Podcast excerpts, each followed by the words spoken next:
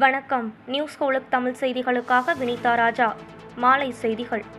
பிப்ரவரி மாதத்தில் சரக்கு மற்றும் சேவை வரியான ஜிஎஸ்டி மூலம் ஒரு லட்சத்து பதிமூன்றாயிரத்து நூற்று நாற்பத்து மூன்று கோடி ரூபாய் வசூலாகி இருப்பதாக மத்திய நிதியமைச்சகம் அறிவித்துள்ளது. திமுக சார்பில் ஸ்டாலின் தான் வராறு விடியல் தர போராறு என்ற வாசகங்களுடன் கூடிய விளம்பர பதாகைகளை கடைகளில் வைப்பதற்கு தேர்தல் ஆணையம் கட்டுப்பாடு விதித்துள்ளது.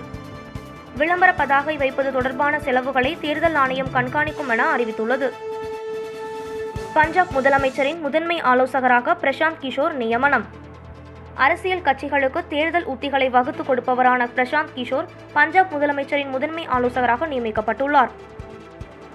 சட்டமன்ற தேர்தலில் போட்டியிடும் வேட்பாளர்களுக்கான நேர்காணலை நாளை தொடங்குகிறது திமுக திமுக தலைவர் மு ஸ்டாலின் நேர்காணலை நடத்துகிறார் என்றும் வருகிற ஆறாம் தேதி வரை நேர்காணல் நடைபெறும் என்றும் அறிவிக்கப்பட்டுள்ளது. திருப்பூர் மாவட்டம் கூலிப்பாளையத்தில் கொள்ளையடிக்கப்பட்ட ஏடிஎம் இயந்திரத்தின் பாகங்கள் ஈரோடு அருகே மீட்கப்பட்ட நிலையில் வடமாநில இளைஞர்கள் பத்து பேரிடம் விசாரணை நடைபெற்று வருகிறது. மதுரவாயல் வாலாஜா தேசிய நெடுஞ்சாலையில் உள்ள இரண்டு சுங்கச்சாவடிகளில் ஐம்பது சதவிகித சுங்க கட்டணம் மட்டுமே வசூலிக்க வேண்டும் என்ற உத்தரவை நீக்குவதற்கு சென்னை உயர்நீதிமன்றம் மறுத்துவிட்டது.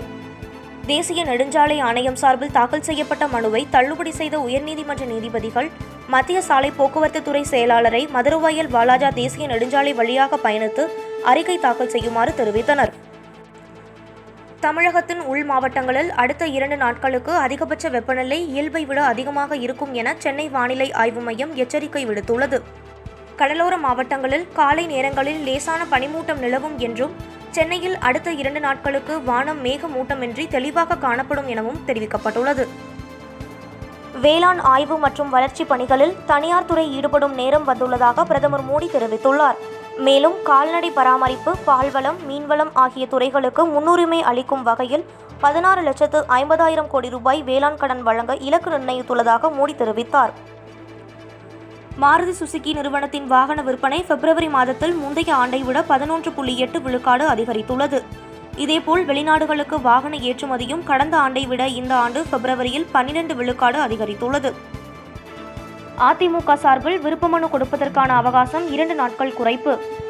அதிமுக விருப்பமனுவை அளிக்க மார்ச் ஐந்தாம் தேதி வரை அவகாசம் வழங்கப்பட்டிருந்த நிலையில் மார்ச் மூன்றாம் தேதியாக குறைக்கப்பட்டுள்ளது.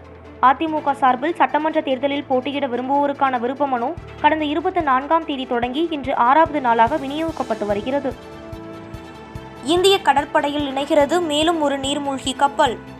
ஸ்கார்பியன் ரக நீர்மூழ்கி கப்பலான ஐஎன்எஸ் கராஞ்ச் வருகிற பத்தாம் தேதி கடற்படையில் இணைக்கப்பட உள்ளது. இத்துடன் இந்த செய்தி தொகுப்பு நிறைவடைந்தது. நன்றி வணக்கம்.